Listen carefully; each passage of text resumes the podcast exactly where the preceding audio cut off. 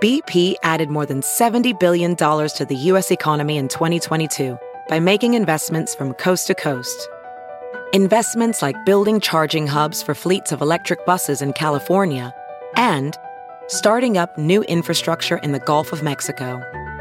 It's and, not or. See what doing both means for energy nationwide at bp.com slash investing in America. Hey, it's Kaylee Cuoco for Priceline. Ready to go to your happy place for a happy price? Well, why didn't you say so? Just download the Priceline app right now and save up to sixty percent on hotels. So whether it's Cousin Kevin's Kazoo Concert in Kansas City, go Kevin, or Becky's Bachelorette Bash in Bermuda, you never have to miss a trip ever again. So download the Priceline app today. Your savings are waiting. Go to your happy place for a happy price. Go to your happy price, Priceline. A Dear Media original podcast.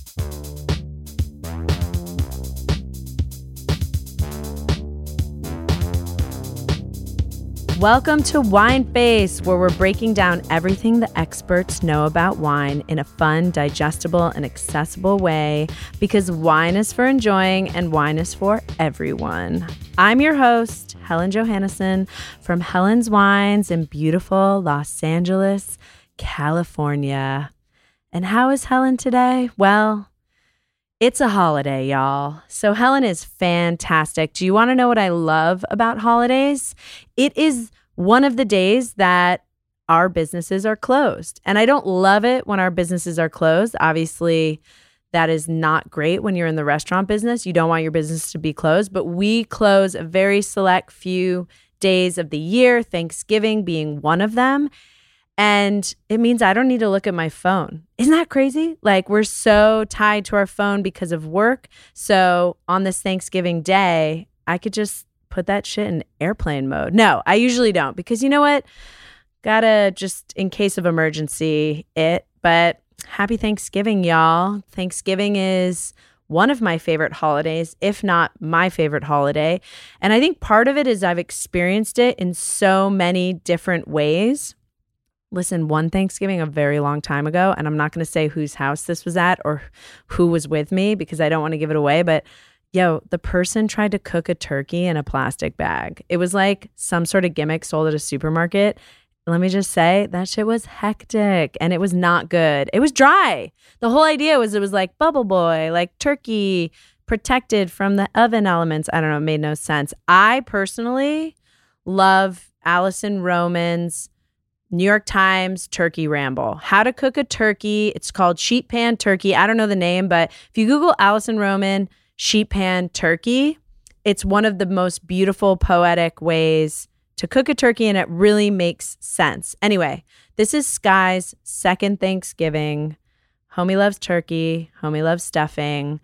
I actually love my current Thanksgiving life because I've been introduced to the traditions of Alex's family, which they make a turkey stuffed with meat, which, like, saying it sounds wild, but it's like ground beef and mirepoix, so like onion, carrot, celery, and then a special mix, and this is verbatim from Alex's mom, of secret Mexican spices. And they're not Mexican spices, but there's like some chilies, and it's just the shit. So she makes this like meat stuffing. Oh, and there's very finely diced potatoes. Now, those are very crucial for the end part of this, what happens to the stuffing post-turkey day. But that gets put in the bird, and then it gets cooked very slowly.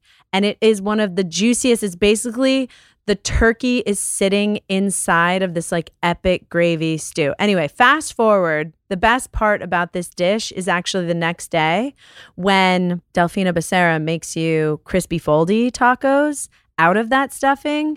And it's literal heaven on earth. You've got like the turkey essence, but there's no turkey in that taco, okay? And then you put the stuffing in there, and then she folds it over and crisps it up on the comal, and then you put a tiny bit of sour cream and some of her homemade salsa, and you are literally having a Thanksgiving on another level. But I grew up very traditionally, turkey, stuffing. My mom always made pearl onions. Like, why make those? They're so boring. And she always had to throw in the root veg, roasted root veg. Anyway, my version is somewhere in between. I love making Thanksgiving myself. And today I wanted to talk about, yo, wine and Thanksgiving, because it's one of the most important parts of the table. Or, you know, I feel that way, and I feel reassured in that statement. Wine and having some dope bottles you're excited about is one of the most important parts of Thanksgiving if you drink alcohol, let's just say. Let me just preface that, because that is the feedback that I have gotten from my customers over the years. There is some of the most tense anxiety about picking the right bottles that will please a crowd, having enough of them so that wine floweth. Like, it's this crazy thing where in everyone's minds, there's suddenly like Grecian peeps in togas just lounging around all day, drinking wine, eating grapes, but it's, you know, everyone's in sweaters and eating turkey. Anyway, so picking wine for Thanksgiving comes down to a few simple rules, and this is what I talk about all the time at Helen's. One, you want to go for wine that you like in general. So don't try and get all out of the box trying stuff for the first time. But two, there are wines that are so Thanksgiving forward and Thanksgiving focused that it would be not doing the meal a service not to have them on the table. So let's start with my favorite. You got to start with a really good sparkling wine. I like to have a sparkling wine when I'm cooking. I usually just have a glass. I'm not trying to like get too far ahead with it. You could have this be a sparkling chilled red, which I think is very seasonally appropriate for today.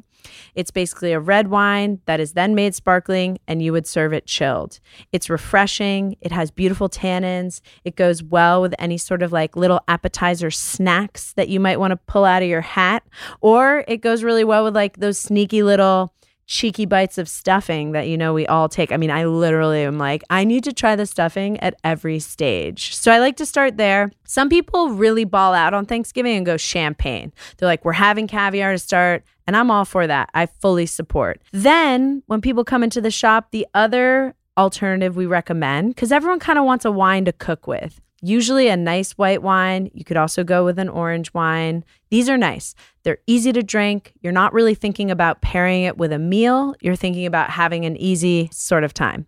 Then let's get to the meat and potatoes about it, because everyone comes in, they're like, what is a turkey wine? Everyone's running around like a turkey. I need to buy all the stuff. And honestly, I saw this to a real new degree in at Cookbook, which is like a green grocer that John Vinny and I bought during the pandemic. It's in Los Angeles, Cookbook Market, big shout out. It's a beautiful grocery store, and we also have wine. But the meat and potatoes of the wine at Thanksgiving is straight up going to be red wine. And it's kind of ironic because most of the meal that's on the Thanksgiving table, it's a white meat bird. And if you're not doing that, then, you know, you're having things that aren't heavy. They're not usually denoted to, oh, I need to have a red wine with this. A lot of the food that's on a Thanksgiving table would be absolutely so delicious with a white wine or a skin contact wine, aka orange wine. But if you're going to go the white wine route, the uber classic Thanksgiving go-to grape varietal that gets pushed in a big marketing haul, and I'm going to tell you why, at all the grocery stores, is a little grape that most people know now, I hope, called Gamay. Gameezy, and it feels so breezy. It's just the best grape ever. It's thin-skinned. It's kind of similar to Pinot Noir. Now, where this can all go tragically wrong, and look, if you're about to get in your car to go get the wine for your Thanksgiving dinner, do not fall prey to the big displays of Beaujolais Nouveau. That's right. There might be pretty flowers on the label of that Georges Duboeuf, but do not put it in your cart. Do not pass go. Skip, skip, skip. And let me tell you why. Beaujolais Nouveau is different than other Beaujolais wines that are made from Gamay. Beaujolais Nouveau is also made from Gamay. But the Nouveau is literally a baby red wine. It's red wine that they had just harvested, be it in August now with climate change or September, but most likely it's August. And it's a very quick maceration. It's basically juice with alcohol in it. They're really kind of bubblegummy, and you're supposed to chill them because I think that's the only way that you can really tolerate the way they taste. I don't know. I'm being such a hard edge about this, but I think you should one hundred percent drink Beaujolais on Thanksgiving, which is always going to be Gamay if it's labeled Beaujolais. It's an amazing cluster of villages in France, but you want to drink a really dope one from like a village called Chenat or Brouilly or Get All Crazy and Get a Morgon. And these are all villages and there's amazing producers within them. And these wines will take you to another level, and they are literally Turkey's best friend. They are the perfect pairing for Turkey. It, I don't know scientifically where it came from. And it's something about that sort of slight gaminess, but really beautiful roasted flavor that a turkey can get. It's a mellow meat, right? It's super mellow. The Gamay, when it's made in its optimal sort of, if it's playing like zone defense on the turkey, I don't know if that makes sense. It's going to drink beautiful fruit. Not sweet, not dry, just the kind of wine that you're like, oh my God, it's such a secret sauce. I could drink this like water, and it's perfectly cuddling up to the turkey and your gravy and also the stuffing and the sweet potatoes. And it's just that non-intrusive, but fills in all the nooks and crannies of your palate as you're eating the food. So that's why Gamay is the ultimate Thanksgiving wine. Now, if you don't want to go that traditional route, I got some other zingers for you. You could always take a toe dip into Beaujolais' northerly friend in France, if you want to stay there, Burgundy, where you'd have a Pinot Noir. Super lovely. Today, this Thanksgiving for me is also about celebrating some of the amazing winemakers in the United States. To me especially, I have on my table some gorgeous wines from Washington State, also from Oregon. I'm going to put all the details in the show notes, but Hiyu is one of my favorite farmers. They're making wine. They're raising goats. There's something just really rustic and authentic, but then they meet these beautiful ethereal fruit notes that it's not going to taste like a Gamay, but turkey's going to love that as well. I also think California has some cool stuff, and that would be my suggestion for you. If you're going for, I want to do a red wine, but I don't want to offend anyone kind of vibe, you want to go Gamay, don't do the Beaujolais Nouveau, or let's take a toe dip and support some cool stuff that's happening domestically. If you are a full-bodied red or get the hell out of here kind of person, which like no problem with that, you need a full-bodied red, here's what I'm going to tell you. Don't go to Bordeaux. You want to get something that's got a little more junk in the trunk, but with an elegant top note. I would say go south of France, Châteauneuf-du-Pape, lean into Grenache, or let's just skedaddle on over to Spain. There's these really beautiful Grenaches being made in Catalonia. I would kind of go in that direction, and you can get funky with it, and you can get, also get real traditional with it. I mean, it's our day, right? It's our turkey day, even though we're like, hashtag controversial. What is Thanksgiving? So there's a three key points about wine and Thanksgiving. Well, for me, wine plus holidays equals Thanksgiving. Let me just say that straight off the bat. But there's three crucial relationships with wine and today. There's wine and family, wine and entertaining, wine plus comfort food. I think I really talked a lot about wine and comfort food. Wine and entertaining, what I do, what I really suggest you do is just let go of monitoring the wine. Just let it go. Just set up some glasses on a little table or a sideboard or your kitchen counter. Set up a little mini wine bar, and maybe there, oh, we're going to get into this in a second, but maybe there's like a specialty cocktail, and just have it as a D I Y moment. Because if you're cooking and trying to be the hero and refilling everybody's glasses, I also highly recommend that on the entertaining tip, you have something that post-dinner you can segue into, be it whatever your preference is, a really nice scotch, an Amaro for helping to digest, or a little bit more red wine, but maybe not too heavy so people don't get that acid reflux, but maybe they want to take a neighborhood walk and bring their glass of wine with them. It's the holiday that wine just keeps rolling, but um, that would be wine and entertaining. Now, wine and family, I'm not even going to get into it with y'all, but you all know what I mean. Sometimes we need a little glass of wine when we got all this family around us. So listen, you can do it. It's the most intense wine shopping day of the year. No, I'm just kidding. And look, if you didn't plan ahead, you have options. You can find good stuff. Just don't buy that Beaujolais Nouveau. Okay, so let's talk about pro moves. Thanksgiving twenty twenty-two, the pro moves for pairing wine. Let's get down and dirty.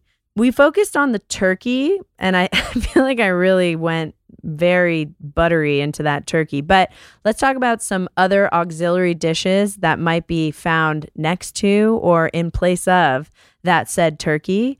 Depending on what household you're in, I'm going to get a little broad. I'm not just going to talk about my house because there's so many different traditions. We're talking green bean casserole with those crispy, delicious onions or shallots or however, what level, if you do a high-low on that dish, no judgment here. There's the macaroni and cheese. My mom refused to ever make it at my house, so I have a grudge, but my mother-in-law makes it, so hooray! My dreams have come true. There's also some sort of mashed sweet potato yam. You do marshmallows, no, whatever's clever. Okay, we got that. Then we also have, if you're at my house and growing up in New York, you have a roasted root veg, turnip parsnip sitch, which actually now I really love and appreciate. You got those creamy pearly onions. Abort, abort, don't do those. You have stuffing many different ways. And then there's like bread sides and all kinds of stuff. Okay, if I'm doing my ultimate pairing with those, for a white wine, what I would drink, and I'm going to go through each shade. So if I only drink white wine, I got a plate full of this food. The wine that I'm going to go for is either going to be Chardonnay from Burgundy, which feels very elitist to say out loud, but I like to drink nice wine on a holiday. But the reason I picked that is I probably go for a Chablis, something that is a little bit more minerally, but also has that junk in the trunk to support some of those richer, denser, more buttery flavors. And now this isn't like a buttery Chardonnay. This is like a Ferrari, man. It's like zooming through your palate like a magical unicorn. And you're like, I didn't even know wine like this existed. So if you want to ball out, I would say go for that. If you want to kind of be like, yo, we have forty people coming and we need a really good white wine, there's a little grape called Arnace. And in Roero, in Piemonte, they make Roero Arnace. And it's minerally and crisp and has a little apple skin. And it doesn't have so much acidity where after the first glass, you're like, ah, my throat is shot and I can't do this anymore. That would be a really lovely alternative white wine. For rosé, if you're going to go there, go with a darker hued rosé.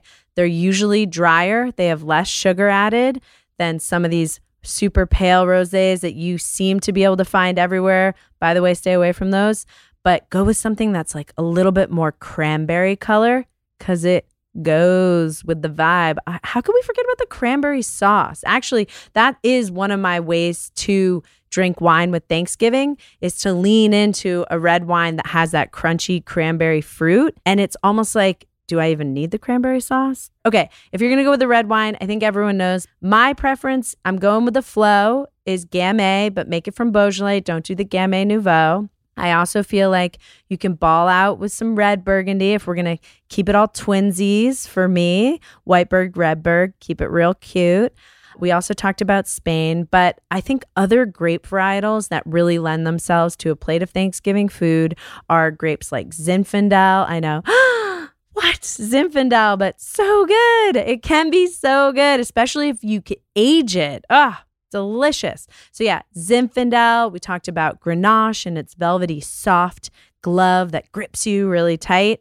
And then another fun grape varietal, maybe an unsung hero of sorts, is a grape called Pinot d'Aunis, and it's just a magical violet wonderland of beautiful, subtle floral exploration. Definitely for the more adventurous. Okay, so that's, you got your side dish pairing. These are kind of all across the board. The one thing I don't like really in general is very sweet wine. But if you want a killer pie pairing, I'm going to give you it right now. It's a little place in France called Bugey, and then a little, you zoom in a little more on the map, and it's Bugey Cerdon, and they make a demi-sec sparkling rosé. So demi-sec means half sweet. So you got those cranberry notes I was talking about before. You have a little bit of sweetness, and I'm not saying like, oh, it was a little sweet. No, it's like full-on sweet, like you're drinking a soda, but it's made of magical grapes. Usually Pulsard and Gamay are the grapes, and it's cold, and it looks exotic and electric in the glass. It's really a showstopper moment, especially if you're pouring tableside, depending on what your Thanksgiving Day vibe is. All right, the last thing is I want to roll out a Thanksgiving Cocktail Corner special edition, because I think how could we not? So this Cocktail Corner is a drink that you could start the day with or evening with, or you could end it. But drumroll please. Da-da-da. Thanksgiving Cocktail Corner recipe is Sbagliato's.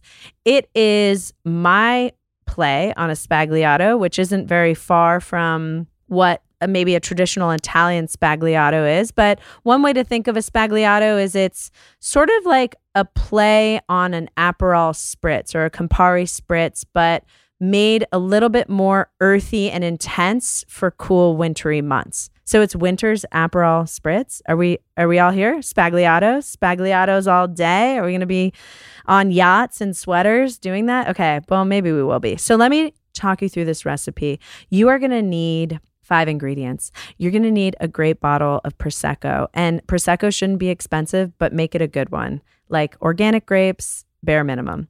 Or you could use a sparkling rosé. Doesn't have to be Prosecco, but it should be something that has a little fruit. You're also going to need a really nice sweet vermouth. I like Carpano Antica. It's my favorite for mixing in drinks. You are going to need Campari or Aperol. I'm open to both. You're going to need some club soda, and then you're going to need some bomb-ass citrus.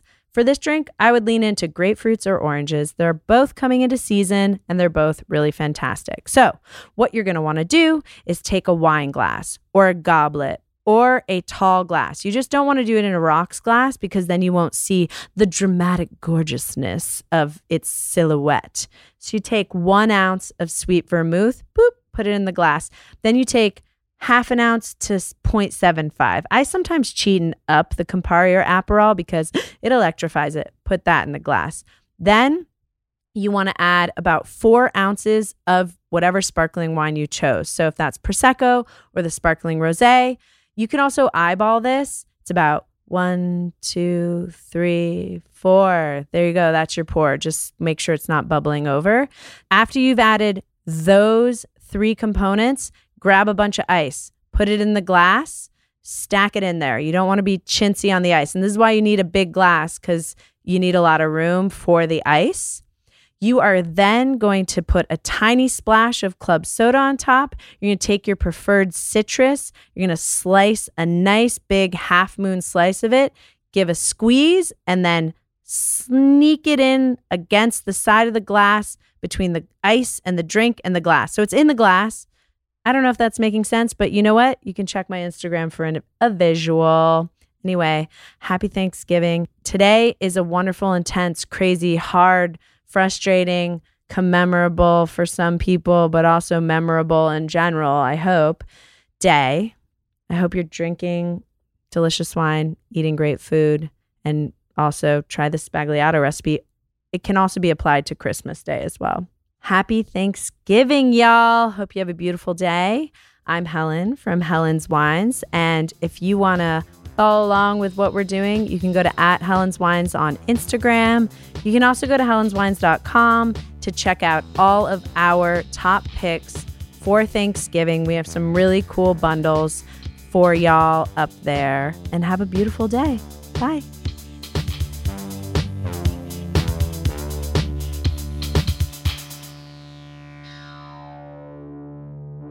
Wow, wow, wow, wow.